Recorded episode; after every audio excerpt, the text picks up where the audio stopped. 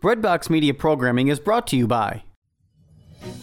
We've got good news. The world is open again, and people like you, people of faith, are traveling to Catholic sites around the world. Want to travel with exceptional Catholic leaders this fall, next year, or in the future? Are you looking to see specific sites, celebrate traditional Latin Mass, or travel to destinations without vaccine requirements? We are here to help you deepen your faith on pilgrimage. Give us a call at 1 800 842 4842 or visit us online at selectinternationaltours.com. Select International Tours is your pilgrimage company, and we have the perfect Catholic trip for you. Are you looking to serve God and society? Consider putting your gifts to work as a lawyer. Ave Maria School of Law has been educating faith filled lawyers for over 20 years. Ave Maria School of Law is committed to training lawyers to use law appropriately around the moral issues of our time. Visit avemarialaw.edu to learn more about integrating your faith with a law degree.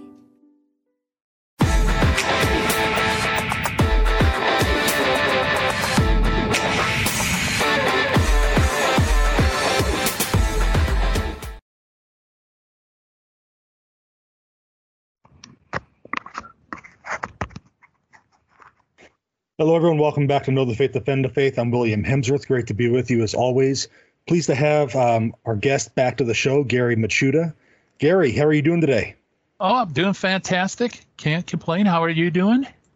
Gary, I'm doing well. And before we get started with our topic today, um, you want to give us a? You've been doing a lot of great things on your YouTube channel, Apocrypha Apocalypse. Can you kind of give us a overview of what you've been up to? I've been really loving the series on the lists. Yeah, yeah. Well, yeah. The uh, one of the the main um, defenses Protestants give for the shorter Old Testament canon is Old Testament or early Church Father list, and uh, they usually will just list names of early Church Fathers that supposedly uh, believed Christians should only follow the proto canon.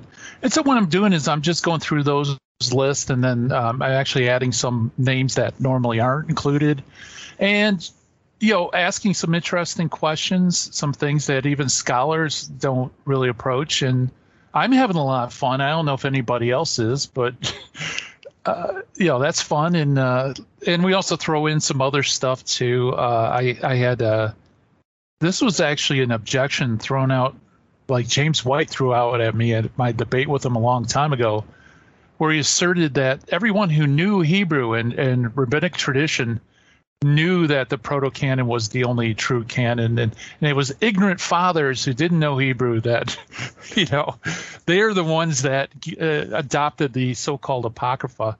I did a little video on that. I actually found a really cool quote from rufinus where he just destroys that whole belief. So you'll have to check it out. Apocrypha apocalypse yeah, it's definitely check out the YouTube channel. That's one of the YouTube channels I recommend everyone follow on my blog recently. So it's it's it's great stuff. So thank you. And real quick, and I, I know because I missed it in my introduction. I'm sorry. I come I'm hopped up on caffeine, Gary.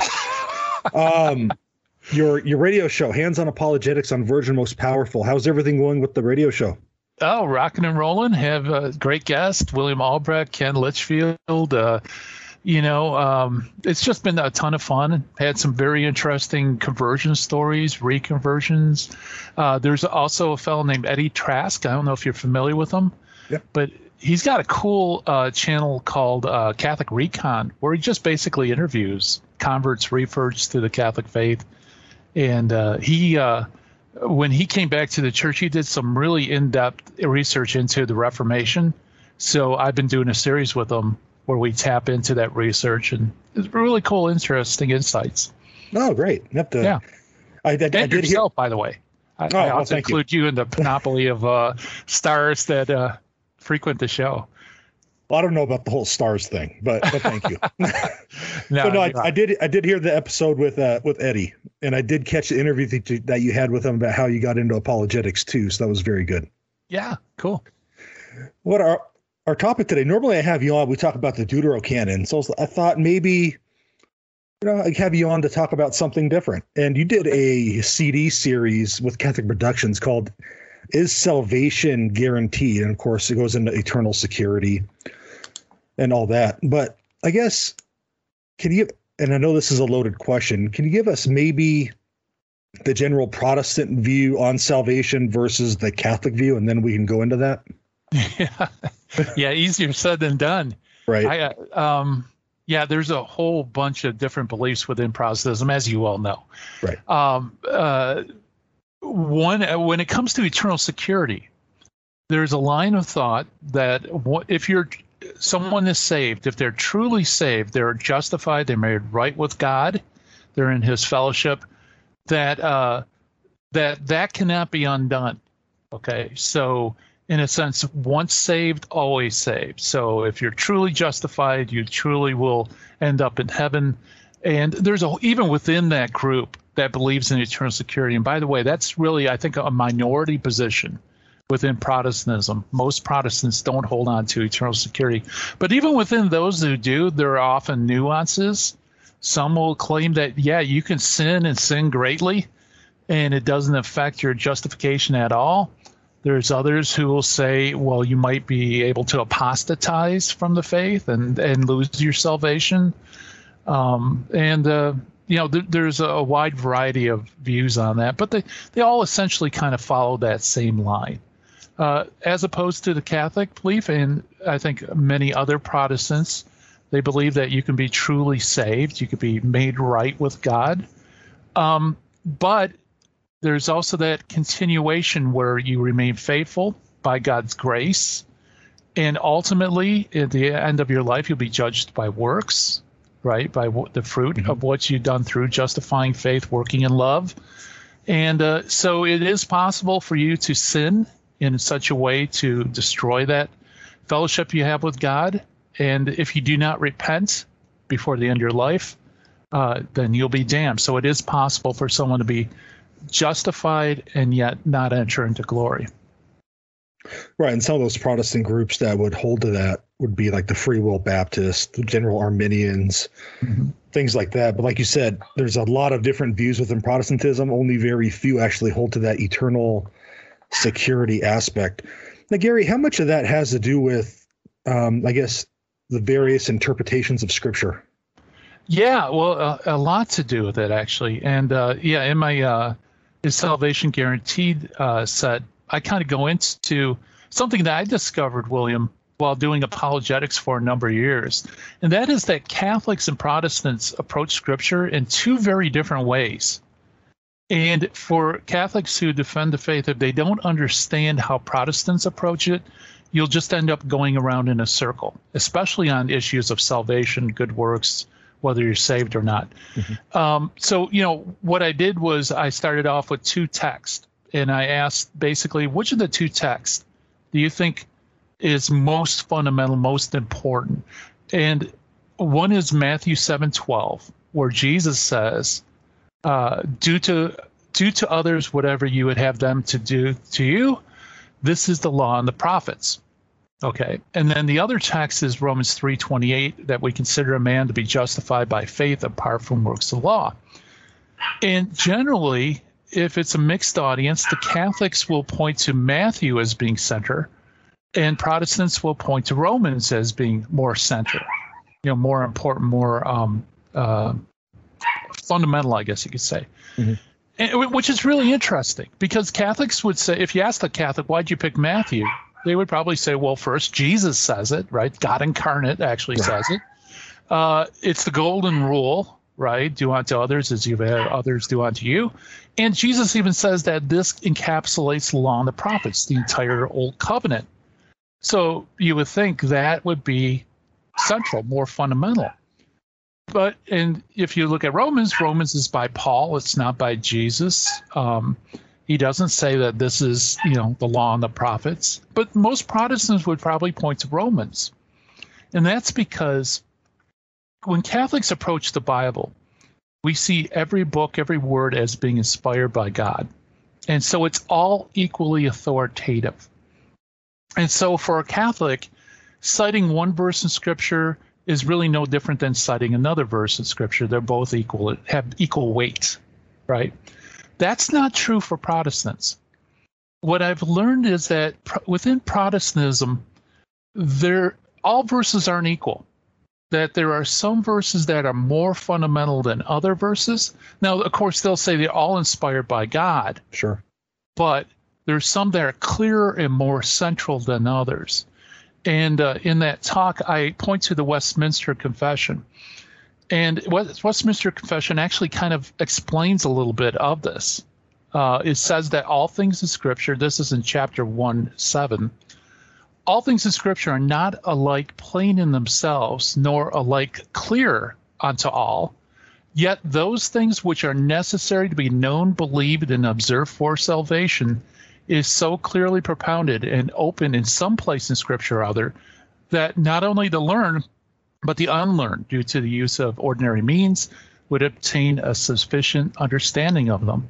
And then it goes on to say in 9, the infallible rule of interpretation of Scripture is the Scripture itself. And therefore, when there is a question about the true or false sense of any Scripture, which is not manifold but one, so it denies that there are different senses to Scripture, it must be searched and known by other places that speak more clearly.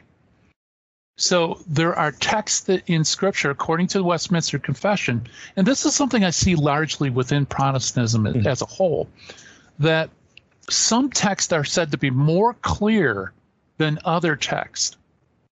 And uh, William, yeah, one of my earliest debates, I debated a guy uh, named uh, McCarthy, and uh, he is a former Catholic, not MacArthur, but McCarthy, and he's a Baptist. And we were on a radio show on a Protestant station, and uh, I we were talking about baptism, I believe, and I brought up First Peter three twenty through twenty one, right, where it talks about Right. You know, eight souls were saved through water, and this is a prefigured baptism which saves you now. So I pointed out, well, you see, baptism saves, it does something, right? And his response really floored me. He said, You know, this is one of the most difficult passages in Scripture to understand. And, you know, I was thinking, what exactly is difficult? I mean, we know who Noah was. We know the flood. It's pretty plain. And, yeah, think, and so. we know the language. Baptism now saves you. Which word didn't you understand? I mean, where's the ambiguity? Why right. is this so not clear? And the thing is, is because theologically, it didn't fit with his Baptist faith, right? They believe that baptism is just a symbol that right. you've already been saved. And so when you have a text like this, this is an unclear verse, right? And then according to this idea of scripture interprets scripture, you interpret this verse in light of a more clear verse that is a verse that fits your theology. And then that verse, you know, you have to harmonize both of them. So, like interpreting it in light of Ephesians 2 8 through 9, for example? Yeah, yeah, absolutely. Okay. So, yeah, what's, and every, it seems like every topic has its own I call them trump verses, right? You know, like a card will trump another card in a card game. Right. And and so it's like no matter what verse you bring up on salvation, for example, um, they will trump it with appeal to, like you said, I think Ephesians 2 8 and 9 uh, is probably the ace of spades of all Trump verses, you know. But there's others like Romans 3:28, John 3:16, Titus 3:5, 7, and so on. But uh, and this this is why it's frustrating when Catholics and Protestants dialogue, William, because basically, uh, let's say you're talking justification, and your Protestant friend says that good works have no role whatsoever in justification, so you cite James two twenty four, right? See that a man is justified by works and not right. by faith alone, and that seems pretty clear, right? But you know what happens is that is an unclear verse, right? It doesn't fit with their Protestant theology.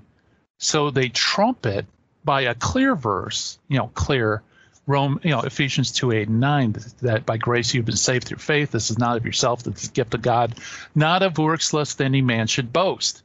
So Ephesians 2 trumps James 2.24 and for the Catholic, it's you know it just seems like you're arguing in a circle, going around and around because right. they're both inspired, right? How come you know you're waiting for the explosion to go off in James two twenty four, thinking, you know, how could you refute that? But you know it has no impact because why? because it's been trumped by Ephesians.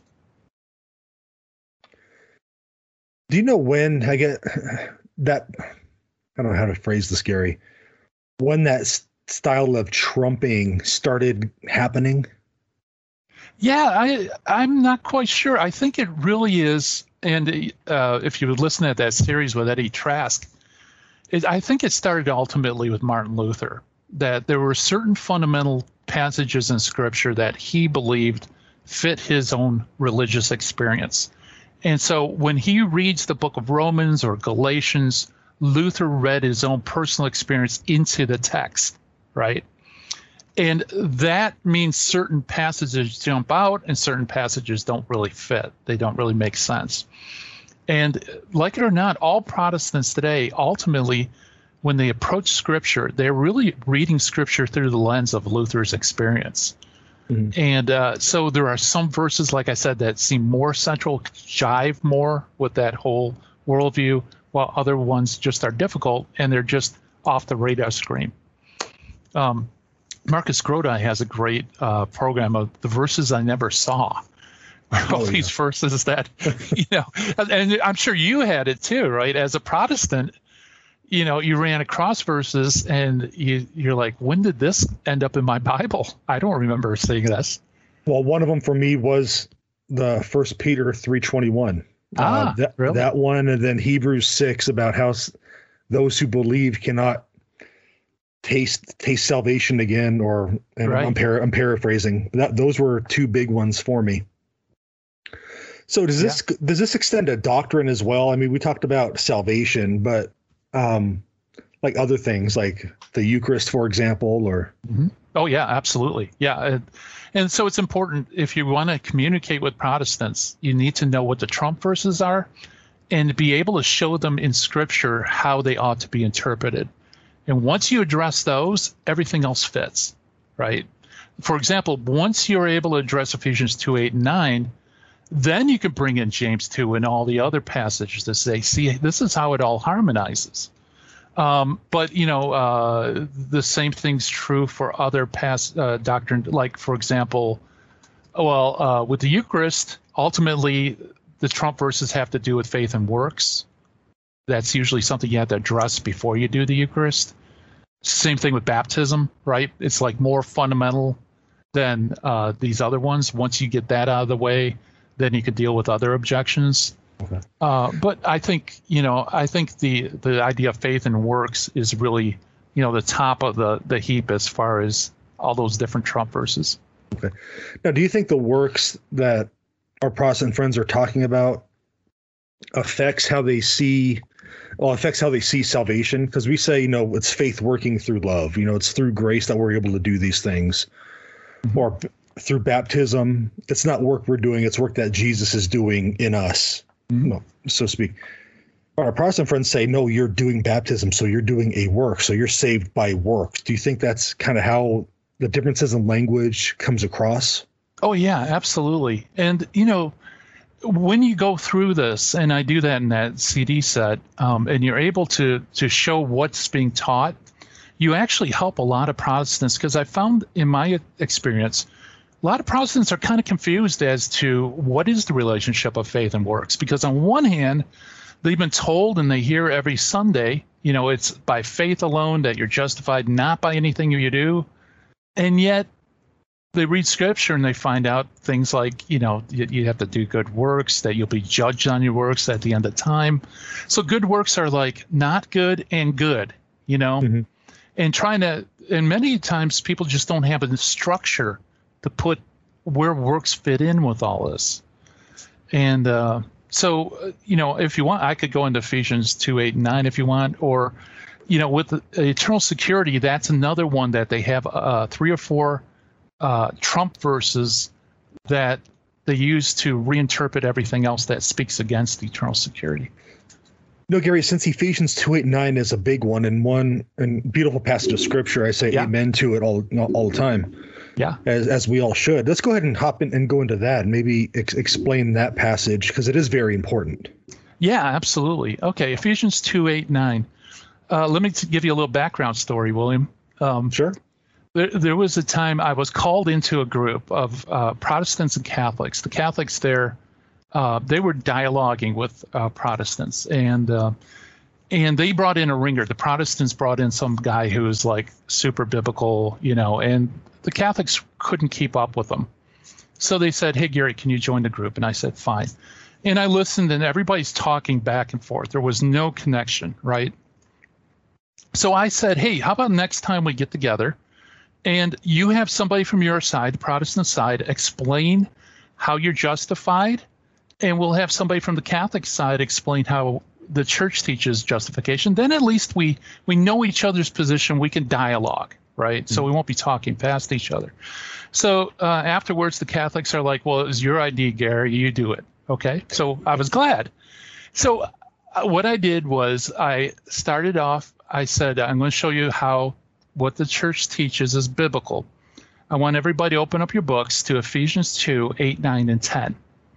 Now, this was really interesting, William, because Ephesians 2 8, and 9 are Trump verses, but they never go to 10, right? Exactly. So when I said 8, 9, and 10, as soon as I said 10, all the Protestants grabbed their Bibles, right? Because they're like, wait, hold on a second. He's going to go like well, one verse more. Yeah, what's that one say? Like, yeah, exactly. So so I, I said, okay, Paul says, For by grace you've been saved through faith. This is not of yourself, it is gift of God, not of works, lest any man should boast. For we are his handiwork, created in Christ Jesus for the good works that he's prepared beforehand, that we may walk in them. And I said, okay, let's walk through this. Paul is talking about three stages in justification. Okay, now again, justifications where a sinner is made a saint, a sinner who is unrighteous becomes righteous, who is a person who is unacceptable to God becomes acceptable. Mm-hmm. Okay. Just for anyone who's not familiar with that terminology. Okay, so there's before, during, and after. Paul says before, by grace you have been saved through faith. This is not of yourself, it's a gift of God, not of works, lest any man should boast this means nothing you do prior to being made right with God justifies you. You can't twist God's arm to make you righteous. Okay. And then I quote from the Council of Trent, and I show this is exactly what the Council of Trent taught that Catholics believe the same thing Protestants do. It's not by works, lest any man should boast. It's purely by grace through faith. Okay. Then uh, Paul says, For we are his handiwork created in Christ Jesus. Okay. So this is the during justification. How does God make us just? He does it by uh, recreating us in Christ Jesus. Okay. So Protestants, now here Protestants and Catholics differ a little bit. Right. Protestants would say we're made just by a legal declaration. God treats us as if we're righteous, although really we're not. Okay. He's the judge. We're the guilty criminals. He pronounces that we're not guilty in virtue of what Christ did on the cross. Catholics, William, believe that. Okay, we believe that there is an imputation, a calling, a declaration, if you will, in justification. But the difference is when God declares us to be righteous, we become righteous in Him declaring it. So there's a real change, right? We are His handiwork created in Christ Jesus like Paul says in Ephesians. So before justification, good works don't matter. It's by grace through faith alone, right? Then during justification, that's where we're both declared and made righteous. And I give them a bunch of texts from Trent to show that. And then afterwards, right, this is where verse 10 comes in. We're created in Christ Jesus, what? For good works, that we may walk in them. So after justification, once we're united to Christ, once we become righteous by his grace, and we would say that's through faith and baptism, then good works follow, right? That we are supposed to do good works. And it's interesting too, that last part, he uses the subjunctive. He says that we may walk in them. He doesn't say that we will, right? So it isn't like once you're justified, you can't help but do good works. He says that's possible. but it's also possible not to do those good works. And right. you know, and when I, I share this with Protestants, they are grateful for it because finally now they have a structure, right, to understand scripture because they just kind of blipped off 10 because it just seemed like 10 didn't have anything to do with verses 8 and 9. Yeah, I think that's an important point, especially with what you said with the during process. With imputation, it's a one and done deal. Uh, of course, that goes into the eternal security. Yeah. But but inwardly, you're not really changed. As Martin Luther said, you are like a snow covered cow dung. Mm-hmm. Um, but with infusion, we're being made righteous.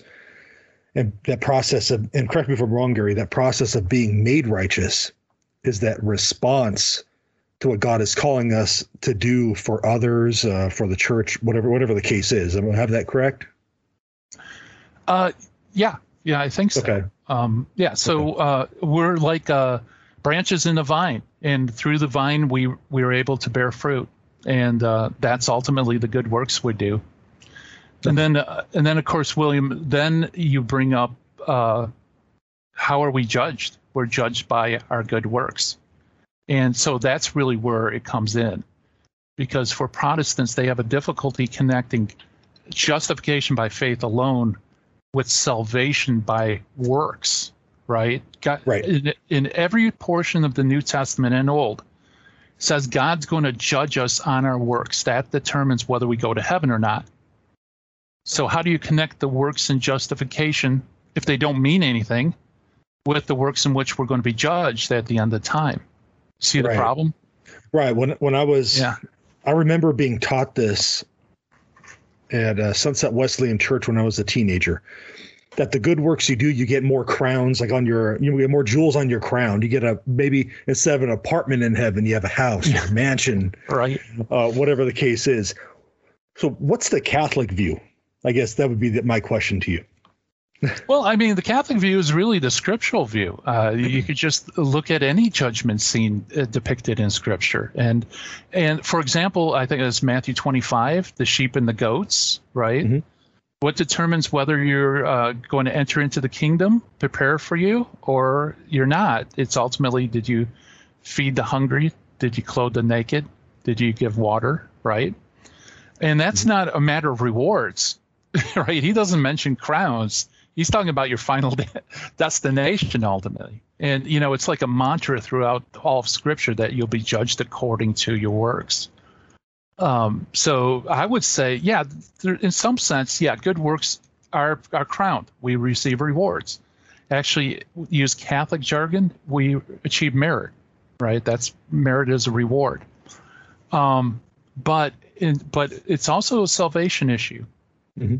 Now, William, how people get around this, and this is usually how eternal security works, because of that tension between being justified by faith alone and being judged by works, they'll say this generally.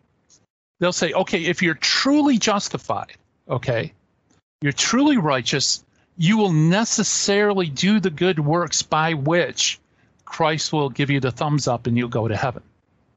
Okay. So if you're truly justified, you'll necessarily do those good works by which you will go to heaven. Okay. That's usually how that's reconciled. And so, uh, you know, so the question is can you show an instance where somebody is truly justified and yet not do good works and ultimately end up being damned? That's really the, the, the task in front of us as far as uh, uh, tackling uh, salvation guaranteed. Right. You bring up an important point there because all of us sin. I mean, all, all, of us do it. So if right, yeah. if someone is just so if someone is truly saved and they don't do it, how can they still be saved? Well, yeah. of course, in the in the Protestant view, well, if works don't matter, you kind of get around that. Gary, do you think that's how this whole idea of eternal security came about initially? Was trying to reconcile that conflict or supposed conflict there? Yeah, I think so. I, I, I, you know, historically, I've never delved into what are the origins of this belief. um, because uh, Luther believed, if, if correct me if I'm wrong, but I believe he believed that you could apostatize, you could forsake the faith, and that that case you would be damned. Um, and then you have Calvin with the idea of election, and also how do you know whether you're elect? And I think it's really through that stream within uh, okay. Puritan thought where um, you you started coming up with this idea of uh, once saved, always saved. Okay. So I guess how would we reconcile then, as Catholics, especially through eternal security? I'm sorry if I'm jumping around here. Ephesians okay. two eight through 9 mm-hmm. I know we covered verse ten with say James uh, two twenty four. Okay. Well then uh, it's easy because what happens is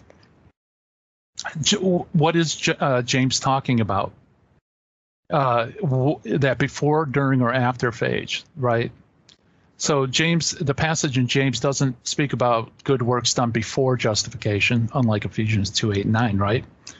But it does speak about, uh, for example, he says, you see that faith was wait was not Abraham our father justified by works when he offered his son Isaac on the altar? You see that faith was active along with his works, and faith was completed by the works. Thus, scripture was fulfilled when it says Abraham believed God and it was credited to him as righteousness. And he says, See how a person is justified by works and not by faith alone. Okay, so he's talking about when when was ju- Abraham originally justified? Actually, that one's even a little ambiguous. But sticking to James, he's quoting from Genesis 15, verse 6, right? Abraham believed God and was credited into righteousness as righteousness. Um, so that's Genesis 15. When did he offer Isaac on the altar? Was it before Genesis 15 or afterwards? Well, it was afterwards in Genesis 22, right?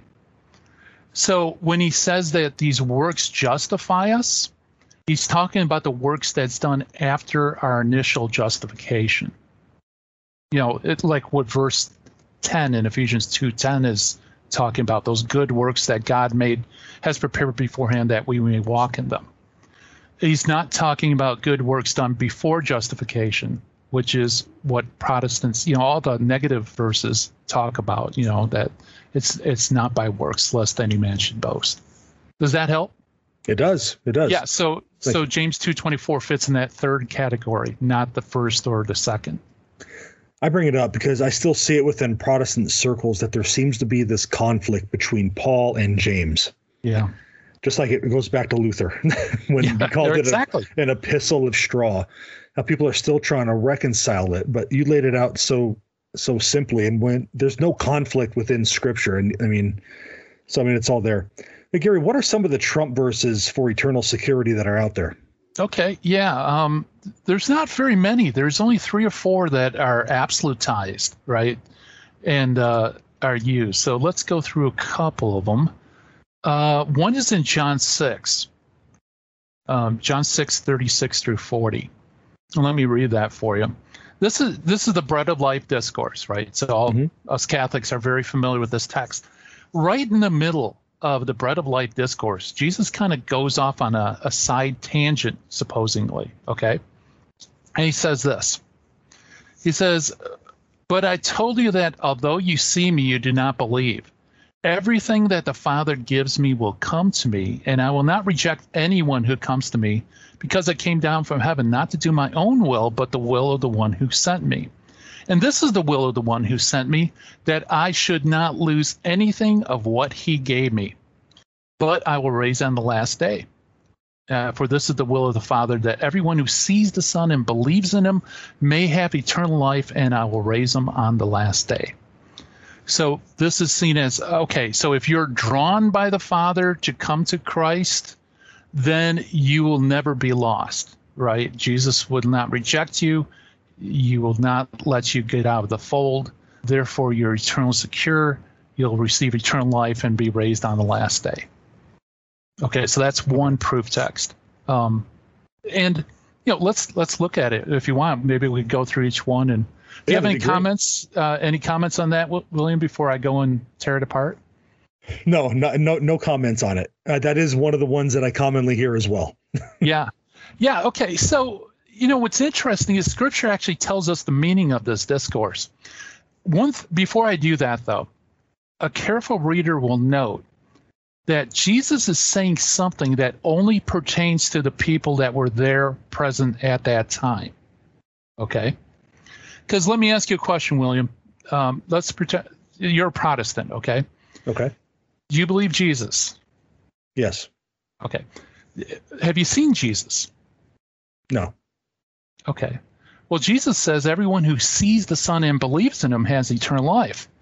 So you might believe in him, but you haven't seen him. So how does this verse fit with you? Don't know. yeah, you see my point? Yeah, I mean, this is obviously directed at his audience. He's not.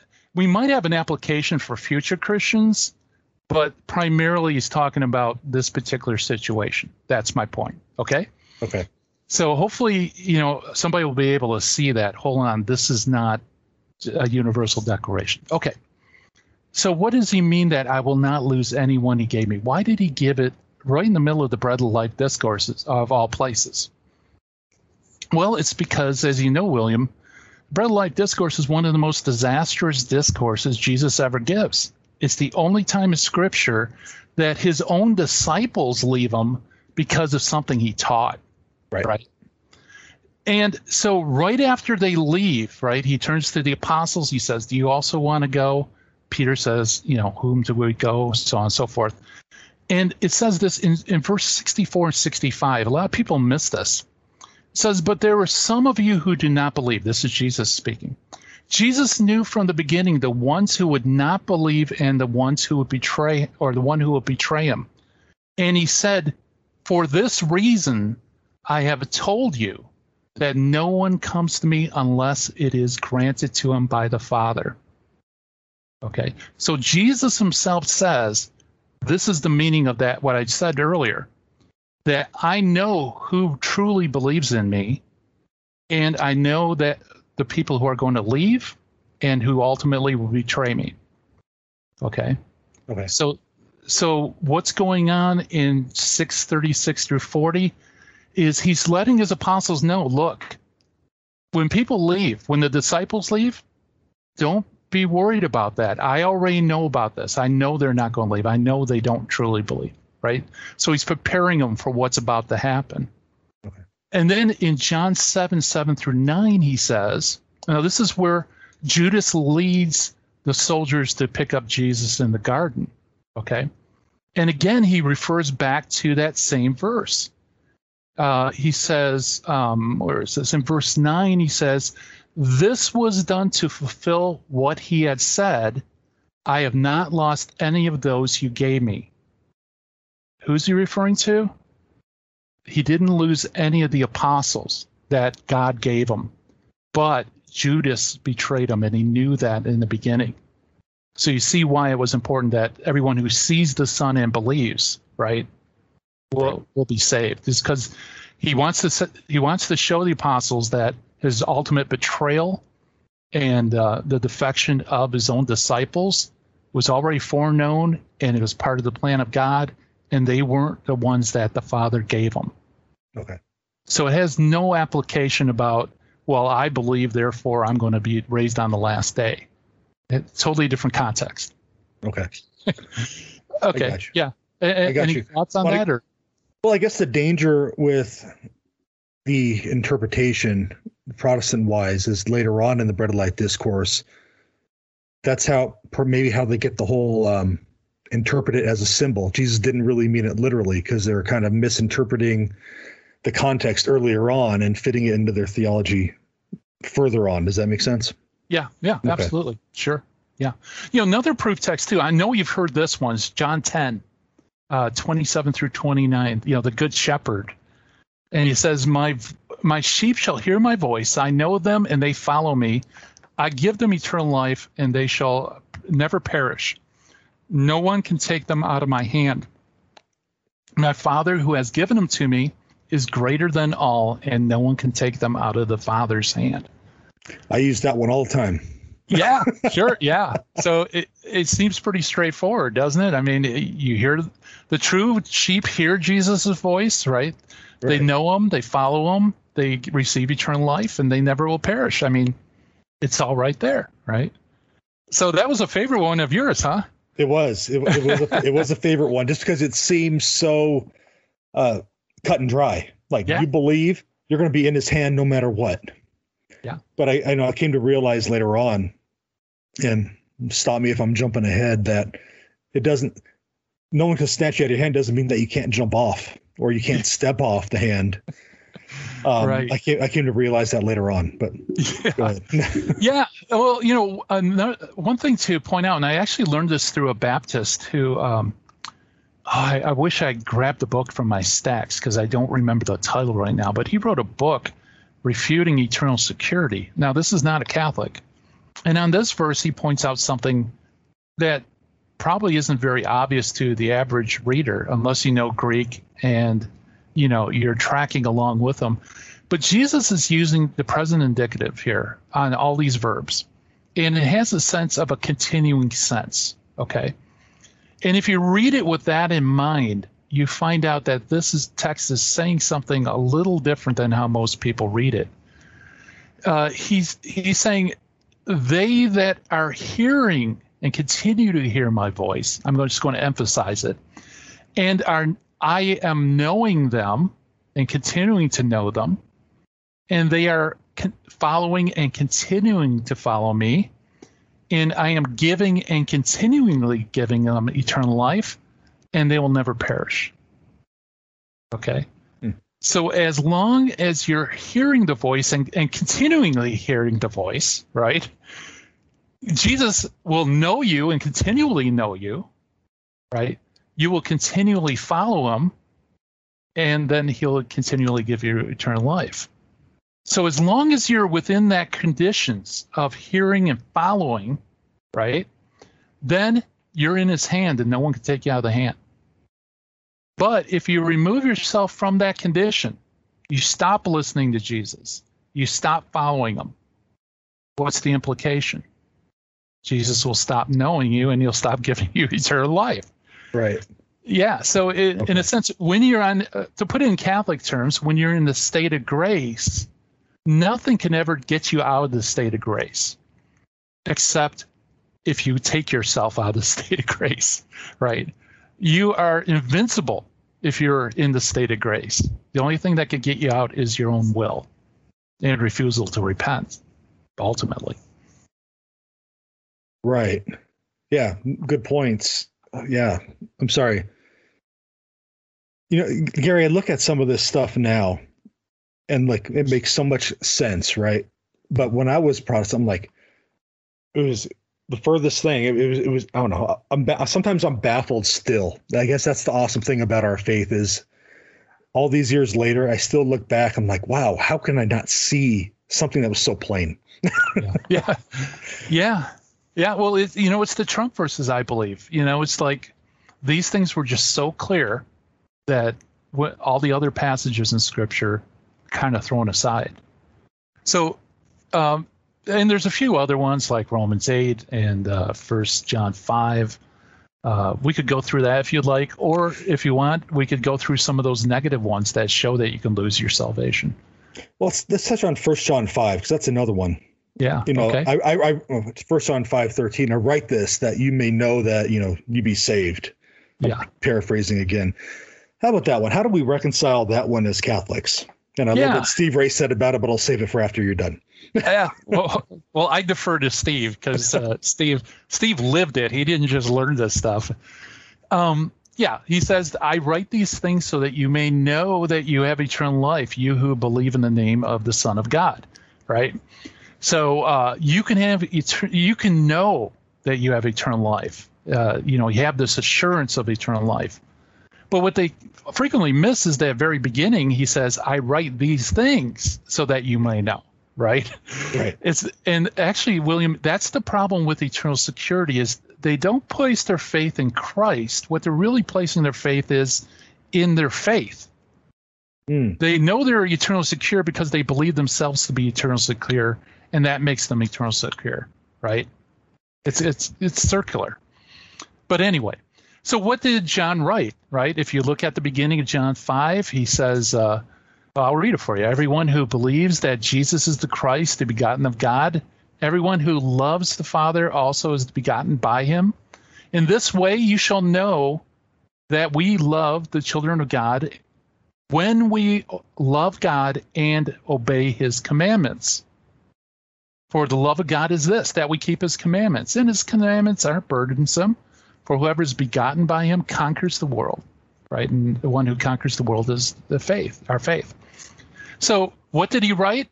Keep the commandments. exactly. Yes. and that's how we have assurance. What did Steve have, by the way? I heard it in his conversion story because it was one of those ones that I bought when I was considering Catholicism. He said, I used to use this one all the time, First John five thirteen, but I ignored the twenty three ifs before that verse. Oh yeah, sure. yeah, yeah. It is. It's great. Yeah. There's all these conditional statements. You know, uh, if you um, confess your sins, Christ is faithful and just and will forgive them. Right. But what about the if? What happens if you don't? Right. You know, people don't go to the flip side if you're not repentant, you're not going to be forgiven of them. I mean, it's yeah, yeah. so how about so how about some of the how about some of those verses that show that you can lose them? Because obviously, yeah. sometimes those are overlooked because they're not fun per se. I guess. yeah, sure. And you know, there's a ton of them, William. I mean, we could spend a whole program going through. It's amazing how many verses compared to the the four, you know, three or four proof or Trump verses, right? Mm-hmm. Um, I'll just give you one from the Old Testament, couple from the New. Okay. Okay. Uh, Ezekiel 18, 26 through 27 is very interesting. It says, When a righteous man turns away from his righteousness and commits iniquity and dies because of it, because of it, for his iniquity which he committed, he will die. Again, when a wicked man turns from his wickedness which he had committed and practices justice and righteousness, he will save his life. What's interesting here, William, is notice that you can turn from your righteousness, right? Mm-hmm. It's possible for someone to start off righteous, turn from it, commit iniquity, and die in that state. And it says that he will die. And it's also possible for a wicked man to repent, to, to practice righteousness, and be saved. So that just shows that righteousness isn't like a one time declaration that can never you know, uh, it's a status that doesn't change. Uh, it can change. Okay. Um, they're all basically almost every parable of Jesus undermines this. Uh, the parable of the seeds in Mark 4, for example. Uh, you know, the sower sows the seeds. Some of them fall on rocky ground. Uh, some uh, the sun don't have deep roots, and the sun burns it, scorches them. And then, and then what's interesting, some seed fell among thorns, and the thorns grew up and choked it and produced no grain. Okay. And then there's the fruitful seed that grows up and produces fruit. And now the problem with parables is Protestants will say, well, parables can mean anything, right? Mm-hmm. How do you know it's talking about this? Well, Jesus says, did you understand this parable? And he explains it, right? and he says uh, he says and these are the ones that are sown on rocky ground when they hear the word and receive it at once with joy but they have no root they last only for a time but when tribulation or persecution comes because of the word they quickly fall away so that's interesting so they hear the word they receive it with joy but ultimately they're destroyed with tribulation and then it says and those sown among thorns are another sort. They are the people who hear the word, but worldly anxiety and the lure of riches and the craving for other things intrude and choke the word, mm. and it bears no fruit. So it's like you can be a seed that has roots that grows up. You're in grace, right? You're justified, but worldly cares can just to choke it off. Right. Okay. Okay. Um, then you have the uncompassionate um, or the unforgiving debtor in Matthew 18, 21 and following. Uh, this one, you know, there's uh, Jesus tells a parable, and the context is how many times should I forgive my brother his sin? You know, not seven times, but 77 times. And then he gives this parable about this servant who owed his master an enormous debt. The debt there is so enormous it's impossible for him to pay. It's like the national debt, right? right. And he uh, is going to send him off to sell everything and uh, basically end up at pauper's prison. Um, but the guy, you know, the guy repents. He begs the master to have pity on him, and so the master forgives the entire loan. Okay, so this is like us Christians. We're dead in sin, right? We're unrighteous. There's no way we can earn our justification, like we said earlier, right? Ephesians 2 8 9. Um, so we we beg God for mercy, and God is merciful to us. He forgives our debt, our sins are wiped away. And then what happens? Well, that servant, that same servant who received forgiveness, right, finds somebody who owes him just a little bit of money and he, he starts choking them and says, "Pay back what you owe." And this, the the person does the same thing he did. He begs for forgiveness, and instead, what does he do? He throws him in prison to pay back his debt. Word gets back to the king, right? And yep. the king hears about it. He sends for a servant and he says, "You wicked servant, I forgave you your entire debt because you begged me. Why didn't you have pity on your fellow servant, as I had on you?" and 34 is very interesting, William. It says, Then in anger, the master handed him over to the torturers until he paid back the whole debt. Okay. Mm. Now, remember, he had his debt forgiven. Okay. Just like we are justified, our sins are forgiven.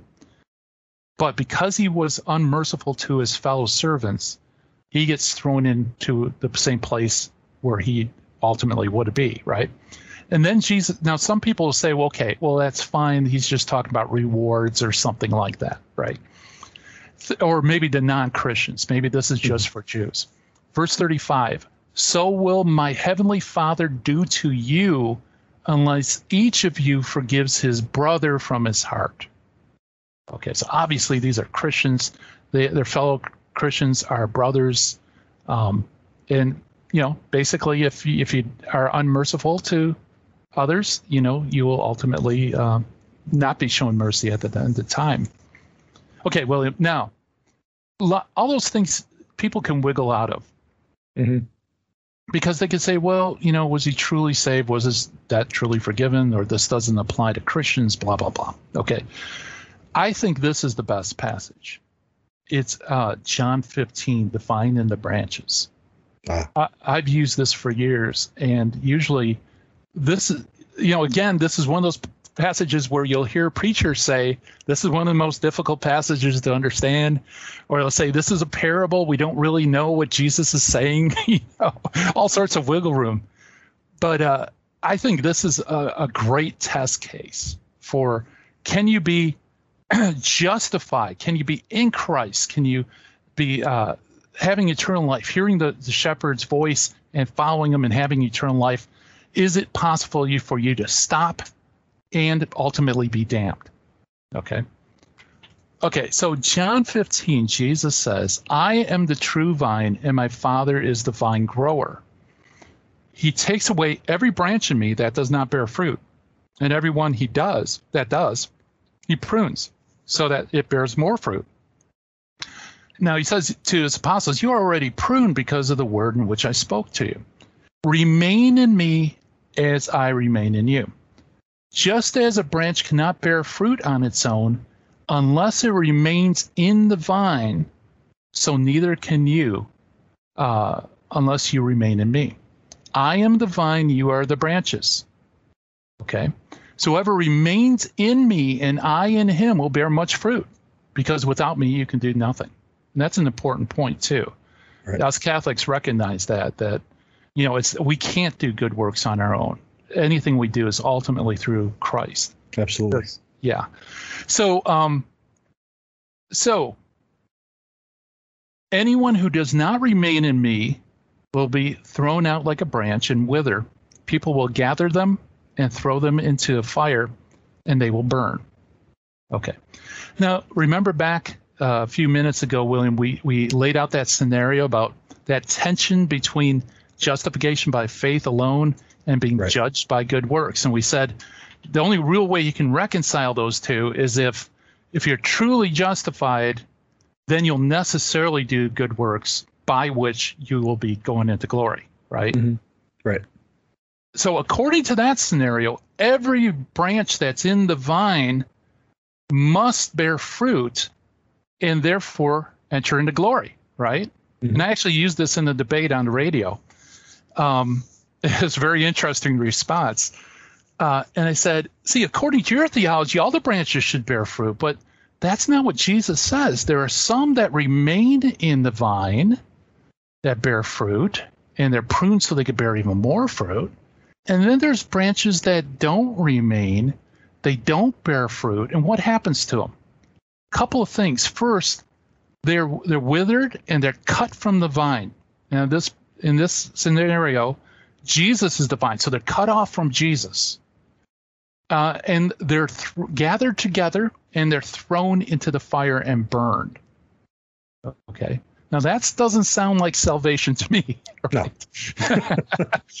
so so I think you know here. So how do you explain that?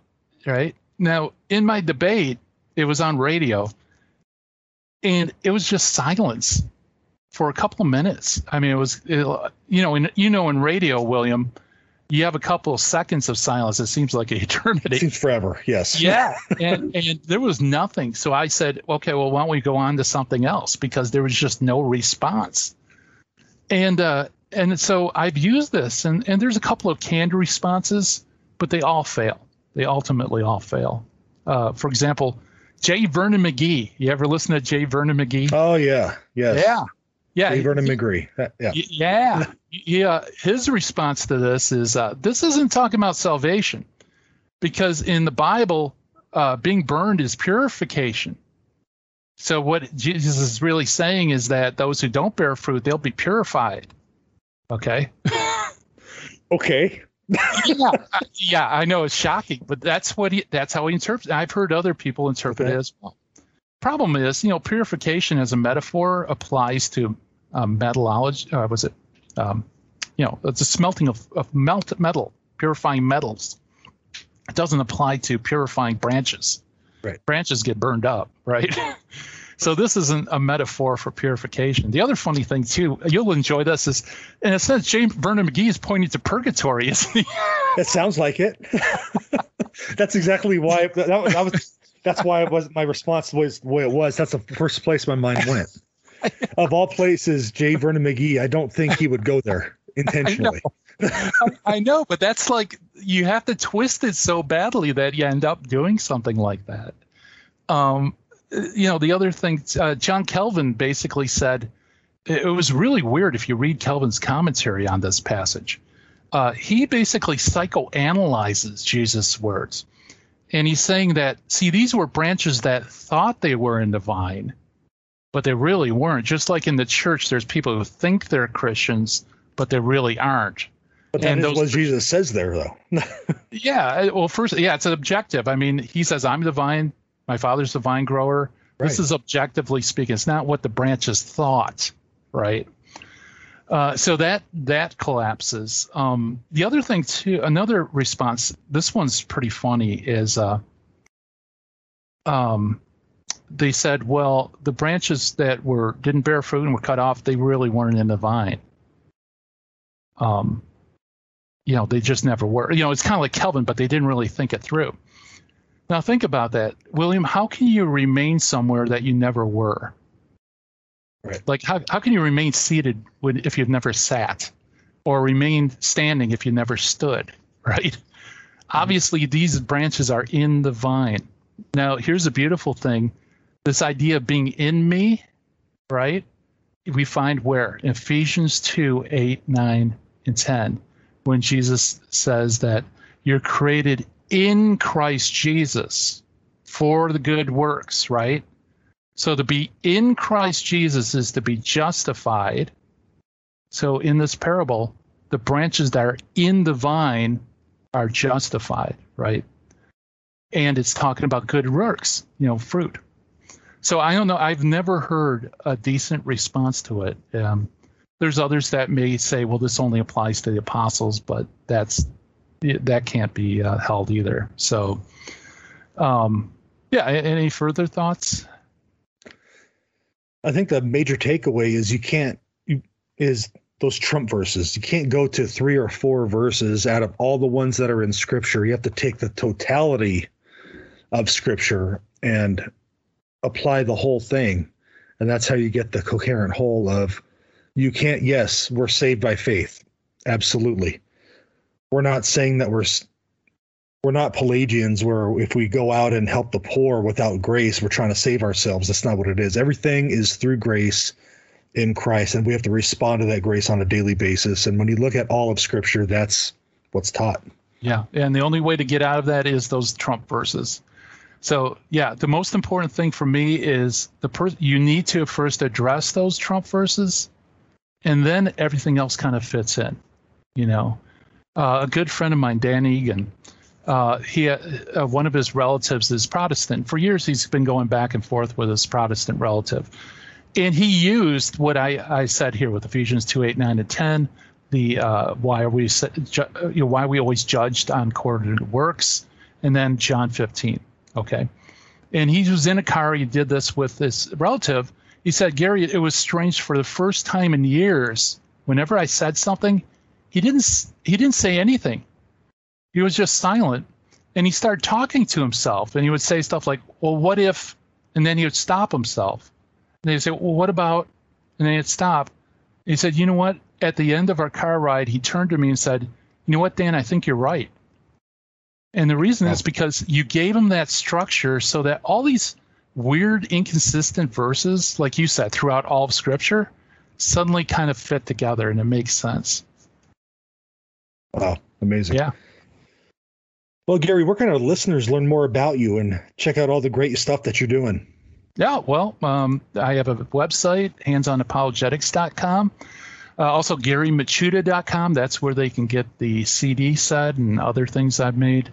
Um, and on YouTube, of course, we're doing the Apocrypha Apocalypse, so uh, you can check that out. And finally, on Virgin Most Powerful Radio, I do a daily show Monday through Friday, and we have awesome guests like William Hemsworth and and uh, Trent Horn and people like that. So uh, that's the way to to get a hold of me.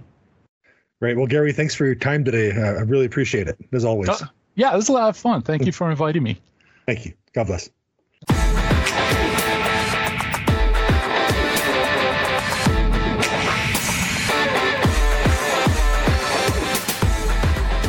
This is Kevin O'Brien of EWTN's Theater of the Word. I'm excited also to teach middle school and high school literature, speech, and drama with homeschoolconnections.com, an online Catholic curriculum provider. Your student can meet with me online for a live, interactive class. Whether you take apologetics with John Martignoni, or grade school with Jackie De La Viaga, or any of the other 400 plus courses with homeschoolconnections.com, online Catholic learning for your homeschooling family is available for you.